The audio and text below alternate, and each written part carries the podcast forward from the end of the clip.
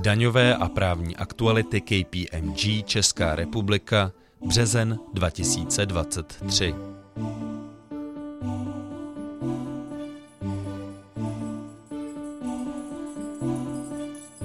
Daňové novinky Vláda v únoru schválila novelu nařízení vlády o kompenzacích poskytovaných na dodávku elektřiny a plynu za stanovené ceny. Ta měla osvětlit otázku, zda tato náhrada vyplácená dodavatelům energií podléhá DPH. Legislativní rada navrhla dané ustanovení vypustit. Novela tedy nakonec charakter kompenzace vůbec neřeší. Úprava minimální efektivní daně se na mezinárodní úrovni blíží do finále. Na jejím zavedení ve výši 15% panuje obecná shoda. Daň se bude uplatňovat u společností, které jsou součástí skupiny, jejíž konsolidovaný obrat přesahuje 750 milionů eur. Členské státy EU mají povinnost přijmout legislativu již v průběhu letošního roku. Její uplatňování ale mohou v některých případech odložit. Návrh českého implementačního zákona ještě není zveřejněn. Dopad na české společnosti bude nepochybně širší, než se v současné době předpokládá. Od 1. ledna 2024 budou poskytovatelé platebních služeb oznamovat platby do zahraničí. Povinnost jim uloží chystaná novela zákona o DPH.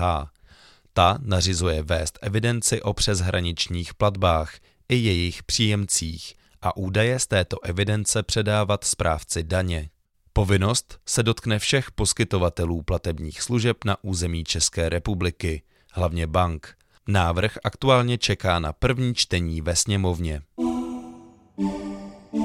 Seznam jurisdikcí nespolupracujících v daňové oblasti se s účinností od 21. února 2023 rozšířil o britské panenské ostrovy, Kostariku, Marshallovy ostrovy a Rusko – tato skutečnost může mít poprvé širší daňový dopad, a to především pro české subjekty, které vlastní obchodní podíl ve společnosti, která je ruským daňovým rezidentem. V daňovkách upozorňujeme na detaily. Generální finanční ředitelství schrnulo daňové povinnosti pro společnosti poskytující přepravu osob prostřednictvím mobilní aplikace. Nové stanovisko nepřináší významnou změnu pouze zohledňuje současný legislativní vývoj v oblasti DPH, daně z příjmů fyzických osob a daně silniční. Účinnost je od 1. ledna 2023.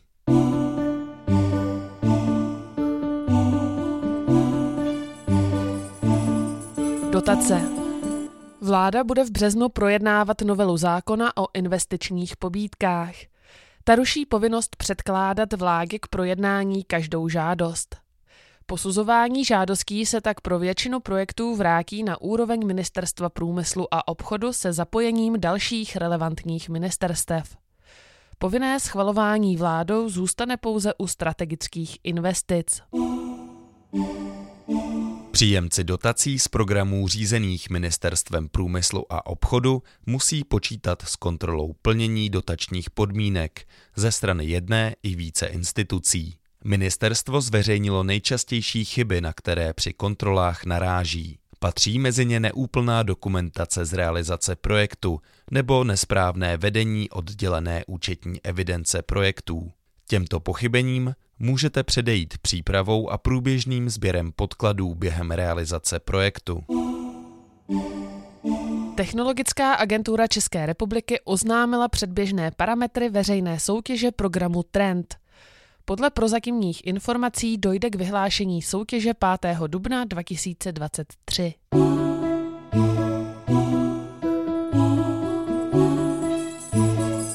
Typy a triky.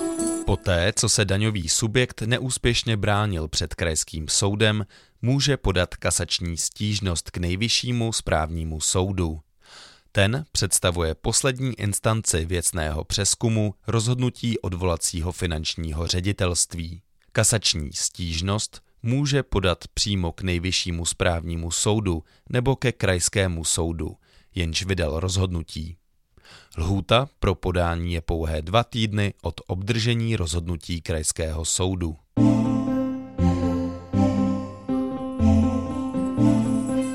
Právní novinky Zákon o pobytu cizinců na území České republiky je zastaralý a nedostatečně reflektuje požadavky mezinárodní mobility zaměstnanců.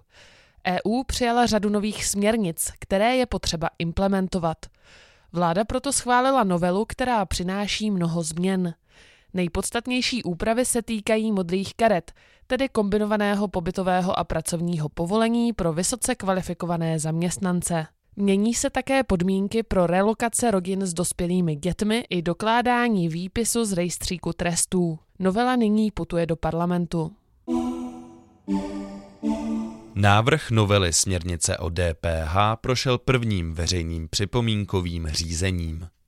Cílem je digitalizovat systém daně z přidané hodnoty a stanovit právní rámec, který narovná podnikatelské prostředí Evropské unie. Vzhledem k tomu, že DPH je ve všech členských státech EU hlavním zdrojem příjmů státního rozpočtu, představuje její harmonizace jednu z nejvýznamnějších daňových otázek. Cílem je především sjednotit reporting DPH, aktivně řešit rychle se rozvíjející ekonomiku digitálních platform a umožnit jednotné registrace k DPH v celé EU.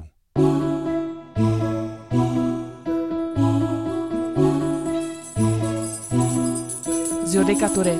V průběhu loňského roku české soudy vydali hned několik rozsudků týkajících se odpočtu na výzkum a vývoj. Je z nich zřejmé, že správce daně už nemusí akceptovat přístup uplatňovaný v minulých letech. Při přípravě podkladů pro uplatnění odpočtu je třeba dát si pozor na náležitosti projektové dokumentace, na prokázání průběžné realizace projektů a související dokumentace a také na kalkulaci nákladů na výzkum a vývoj.